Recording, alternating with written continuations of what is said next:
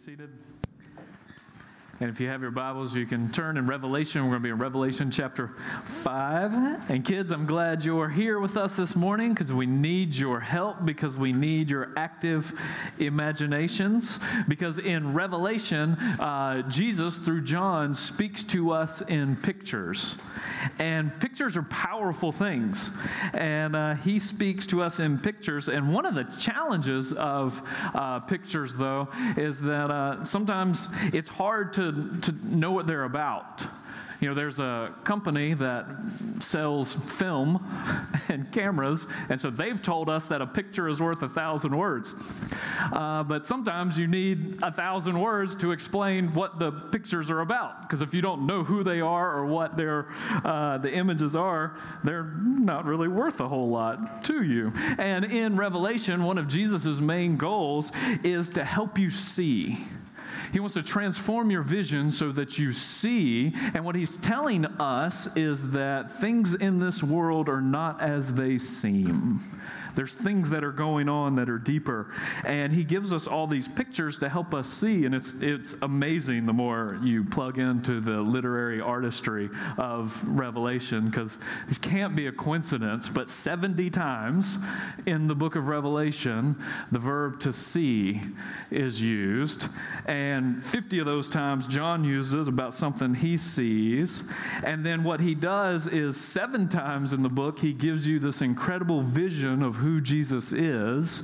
And uh, we're going to look at one of those visions this morning in Revelation uh, chapter 2, or chapter 5. It's the second image of the risen Christ as both the lion and the lamb. But to help us to understand these pictures, uh, it might be helpful to think along the lines of cartoons.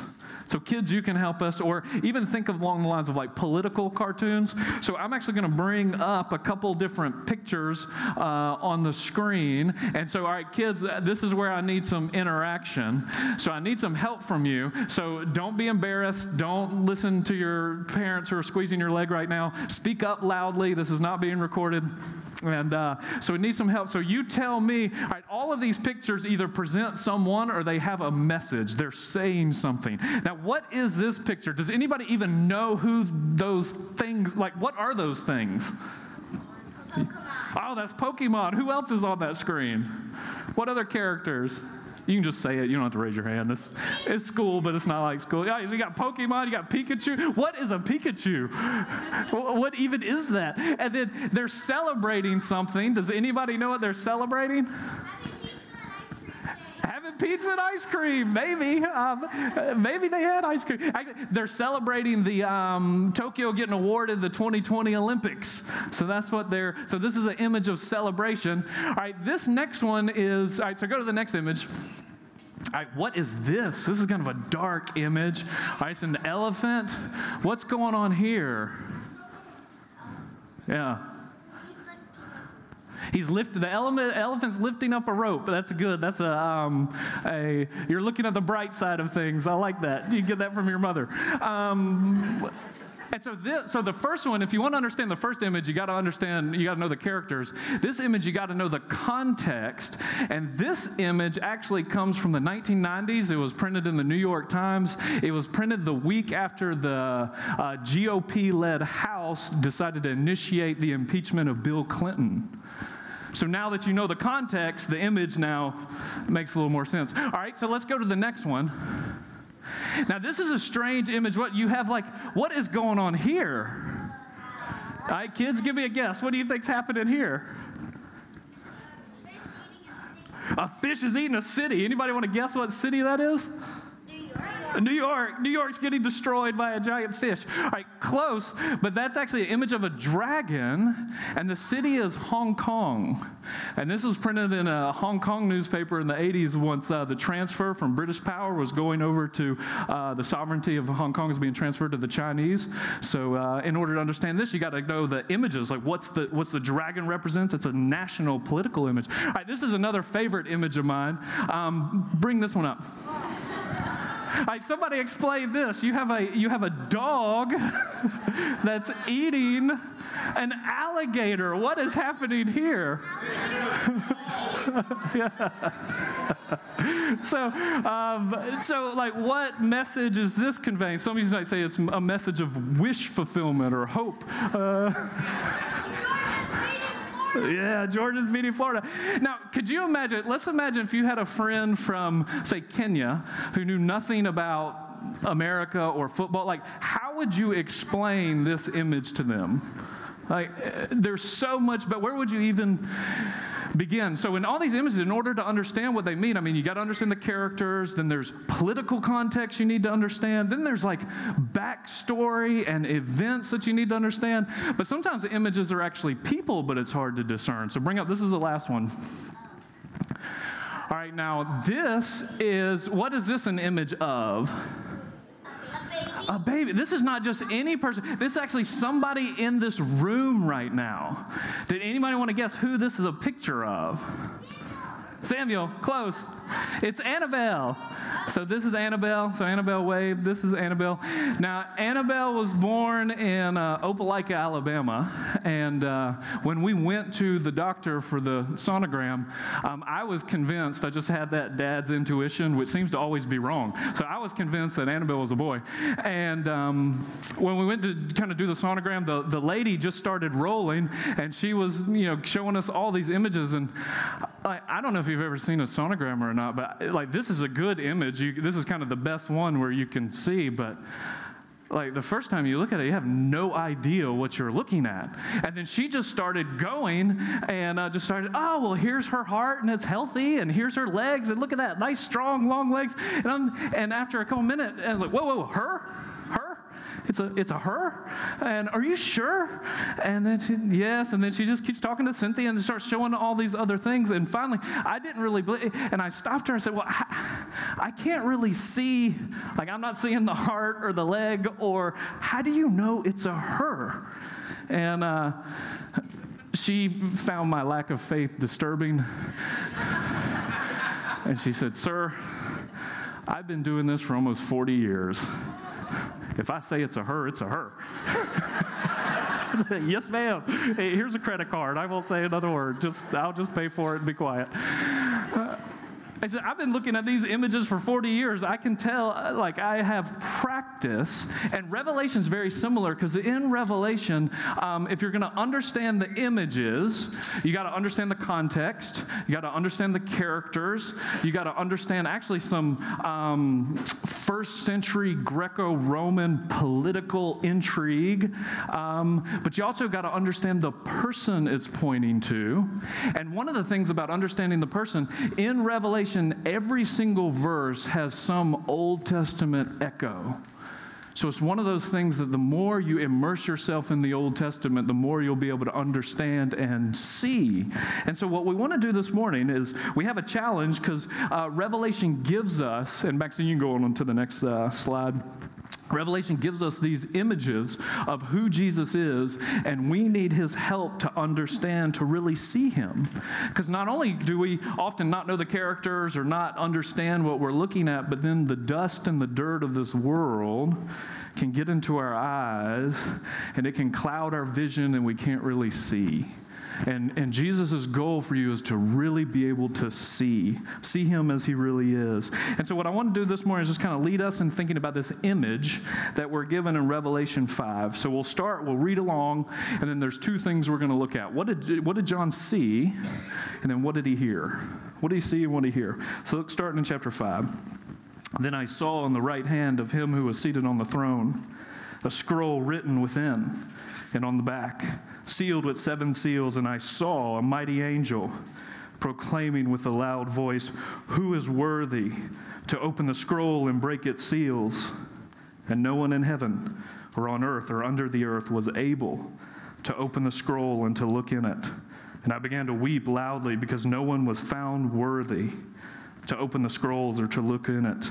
And then one of the elders said to me, Weep no more. Behold, the lion of the tribe of Judah, the root of David, has conquered, so that he can open the scroll and its seven seals. And between the throne and the four living creatures and among the elders, I saw a lamb standing as though it had been slain, with seven horns with, and with seven eyes, which are the seven spirits of God sent out to all the earth. And he went and he took the scroll from the right hand of him who was seated on the throne. And when he had taken the scroll, the four living creatures and the 24 elders, they fell down before the lamb, and each holding a harp and golden bowls full of incense, which are the prayers of the saints.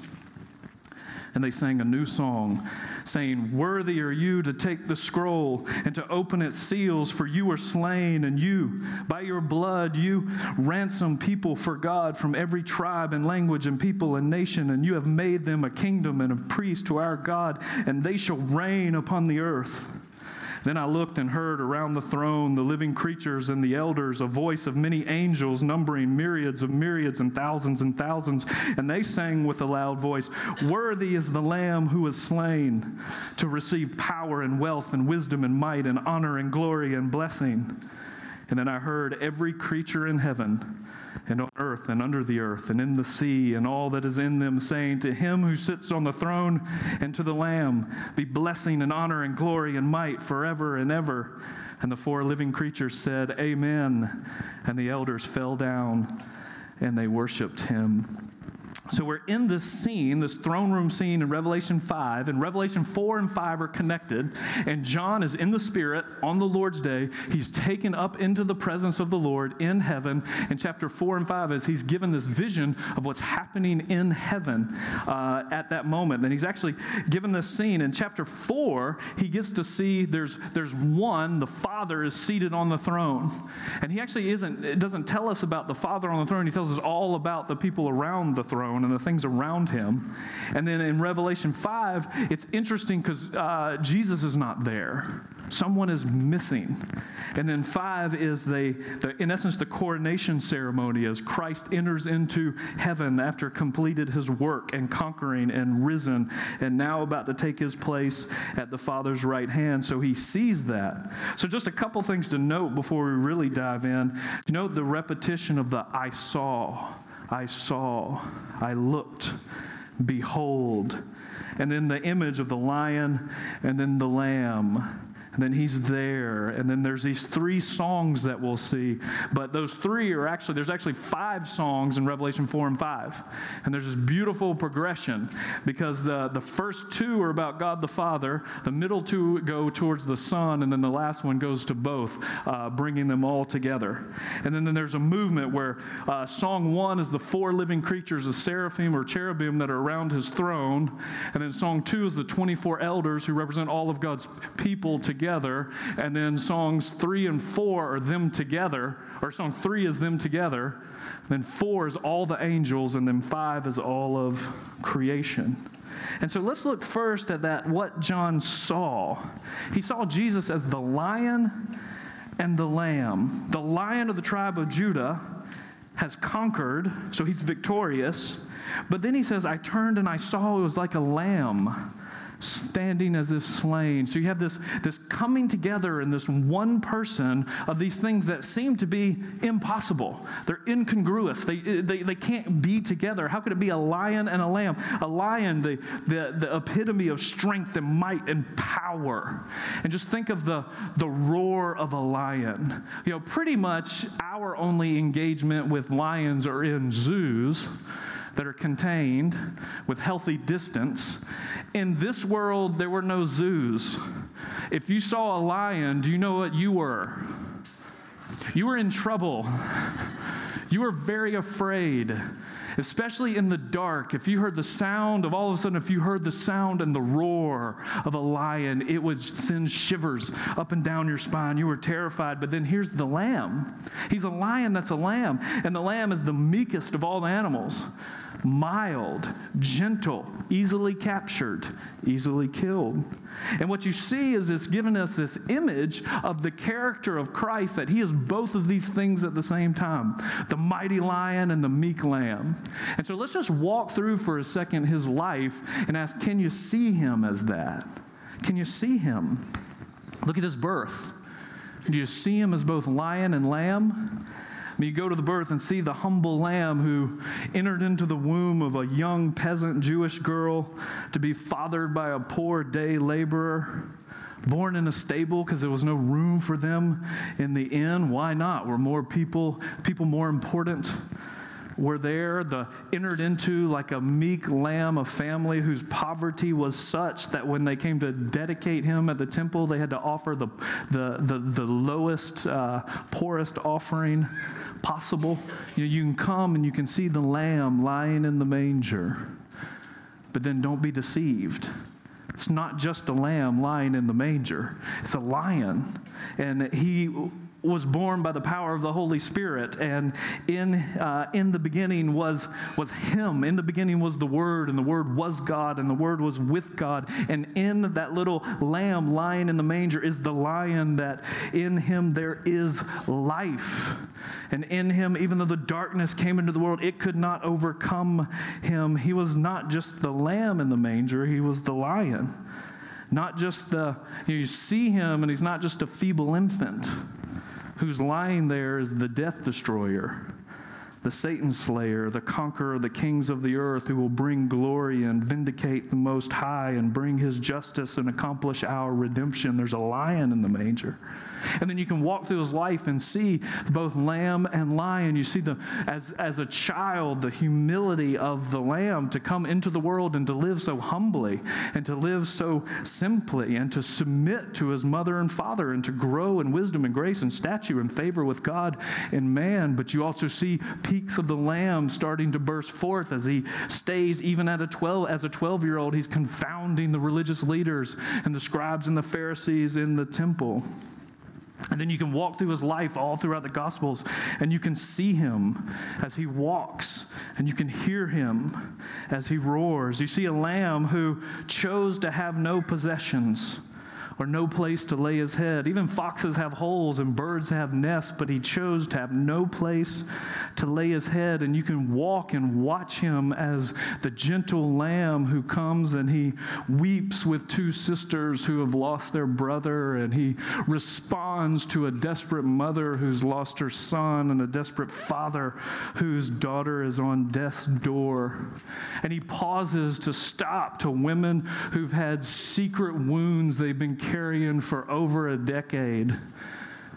And then he's the lion because he comes and he takes and he gives the mother her dead son back and he heals the, the near dead boy for the father, and then he gives to the grieving sisters their dead brother back. And if that one woman can just touch the fringe of his, his coat, she is healed. See the power of the lamb or the lion as his divine majesty breaks forth and starts to do the great work of healing all that's broken and defeating all of the all that's evil. And you can see him watch as the lion roars all throughout. And as storms come, and you see the voice of the lion roaring as he says, Silence, and then storms stop. I mean, can you imagine the power of the word that can speak to a storm and have it stop? That's the power of the roar of the lion. I mean, there's two things that I know well, and that's you can't stop a baby when it's crying, and you can't stop a dog when it's barking. It doesn't matter how much you say, stop, stop, be quiet, silence. It's not going to work. And then here's the power of the lion who can look at the storm and say, silence, and it stops. So you can see and you can hear the lamb, uh, the lion's roar, but then the lamb speaks with such gentleness and patience. You can hear the voice of the lamb as he says, Come to me, all you who are weary and heavy laden, and I will give you rest. Take my yoke upon me and learn from me, for I'm gentle and I'm humble in heart. You can hear the voice of the Lamb as he looks and he says, Daughter, where are those who condemn you? Neither do I condemn you. Go and sin no more. You can hear him as he says, A bruised reed I will not break, and a smoldering wick I will not snuff out. But then you can hear the voice of the lion as he says things like, Whoever keeps my word will never taste death. And before Abraham was, I am, and you are Peter, and on this rock I will build my church, and the gates of Hades will not overcome it. You can hear the roar of the lion. But then you can go look, and at his death, You know, there was no day quite like the Friday of his death as the day of the Lamb, where he offered himself up to God as a sacrifice, a lamb without blemish the great Passover sacrifice. And that was the, the, the culmination of a whole lamb like life of all of his humiliation. And you can see the lamb, his agony in the garden, his pain in body and soul on the cross as he's treated as one of the worst of criminals, mocked publicly and shamed. It's the day of the, li- uh, the lamb. But that's not how all the story then Sunday is the day of the lion. As we sing, bursting forth in glorious day, up from the grave, it was the lion who rose again, conquering death, defeating it. And now we see in Revelation 5, he's in heaven now, and it's as the lion that all heaven bows down and all of creation sings his praise. And in Revelation, you'll see him riding forth on his triumphant white horse to rule and to reign and to bring in God's justice. But you also get images of him as the Lamb in heaven, seated at the right hand of the Father, interceding for us and pleading on our behalf. And you can hear the, the martyrs who are at his feet and they cry out, How long, O Lord? How long? And he says, Not long. You wait. And then you can see in Revelation 7 that we'll look at uh, next, uh, next couple weeks, you can see as the Lamb becomes their shelter and he wipes away every tear from their eyes. So we have this incredible image of both Jesus as lion and lamb. And at every age and every stage of our life, we need to encounter and experience him as one of these things. So if you come in this morning, are you weary? Then come to the lamb who offers you rest. Are you weak? Come to the lion where you can find strength. Are you, do you feel stained? Come to the Lamb who spilt his blood to take away the sins of the world. Are you afraid? Come to the Lion who roars to defend his own. No matter who you are or where you are, come to the Lion or come to the Lamb. And then here, notice what else John, that's what John sees. But then notice what did he hear? And there's this beautiful cycle of celebration. We're coming in uh, to the next thing. We got three songs here, but they're really the, the third, fourth, and fifth song in the whole worship set. So they have five songs in their worship set. And the first one is a celebration to the Father Holy, holy, holy. It's a call to worship. And then the last one is a great celebration of benediction. And then all three uh, in the middle have the central word of worthy. Worthy is the Lamb. And these uh, beautiful songs. But look at the first song starting in verse 9. And first notice who, who, it is, who is it that's singing? It's the 24 elders and those around the throne. And they say, Worthy are you to take the scroll and to open its seals, for you were slain, and by your blood you ransomed people for God from every tribe and language and people and nation, and you have made them a kingdom and priests to our God, and they shall reign upon the earth. You know, if you want to encounter the glory of the Lamb, you got to feel the force to receive. And then it's amazing. Just count up how many things they praise him for. What would you guess the number would be? It's seven things. Worthy are you to receive power and wealth and wisdom and might and honor and glory and blessing. Isn't it interesting? These seven things are the things, you know, every single heart in this room is on a quest for at least one of these things, maybe a couple. And every single culture that's ever been created has been a culture that's dominating by pursuing one of these things, maybe multiple. And here, all of these things power, wealth, wisdom, might, honor, glory, blessing they all go. They are worthy to be laid at the feet of the Lamb. And then uh, notice what he hears every creature in heaven and on earth and under the earth and in the sea and all that is in them, saying, To him who sits on the throne, that's the Father, and to the Lamb, that's Jesus, be blessing and honor and glory and might forever and ever. So all of creation then comes to join in to the song of celebration. So let's just close this way and think why does heaven sing his praises? What are they praising him for? They're praising him because he has redeemed or ransomed a people for his God. He purchased a people by his blood. And if you're a Christian here this morning, then you're a part of that. That's who you are. And so the real question is have you been redeemed? Have you been purchased? Has the debt that was upon you been paid and your sin, sins removed? Do you believe that Jesus is the Christ and that he is the one who is worthy? And by his suffering and death, he has set his people free. You know, when the picture of Annabelle, when we got that, only, I don't know how many months, maybe Annabelle and Maddie are four, 14 months apart. And um, when we found out we were pregnant with Maddie, uh, she was the first kind of grandchild on my side of the family. And so when we called to tell my mother, you know, it was one of those kind of comical things like from the old Verizon, com- you know, commercial, like, can you hear me now? Can you hear me now? No, I can't hear you. What are you trying to say? And so she was at the dentist with my sister and then kind of ran outside because she knew big news was coming. And then we told her, you know, uh, that her first grandchild was coming. And my mom started jumping up and down and going, yay! And if you've ever met my mom, it makes it more of a humorous scene.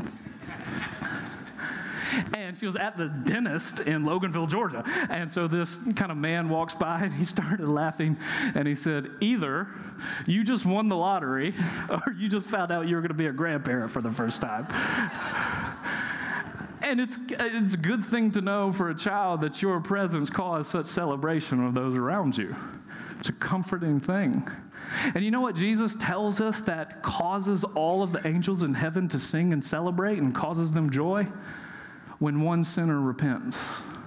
So this morning, when one sinner repents and call all of heaven to jump up and down and sing and celebrate because the work of the Lamb is being applied to the people of God. And he's, he's receiving the reward of his labor. So one of the greatest questions we can ever ask is do we know what it is to experience the joy of having our sins forgiven? The joy of being accepted by our Savior? And do we see him as worthy. Worthy of our trust, worthy of our belief, worthy of our hope, worthy of our affection, worthy of our life. You know, if you think about it, every heart in this room is asking one question, especially you teenagers. So, teenagers, look up here for a second because you are entering into a season in your life where, where the, the, kind of the driving question of your life is who is worthy? Who is worthy of my affection? Who is worthy of my attention? What is worthy? What is worthy of my time and my energy and my life? And hear the sound of the song of the heavenly host that says, He is worthy.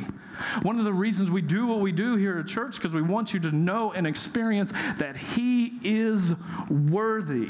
He is worthy of all of your defo- devotion, your affection, your attention, your life, your trust, your hope. There is nothing you can ever give Him and you will ever regret because He is worthy. And so let's thank Him and praise Him for these things. Lord, we praise you for your word. We praise you for your truth.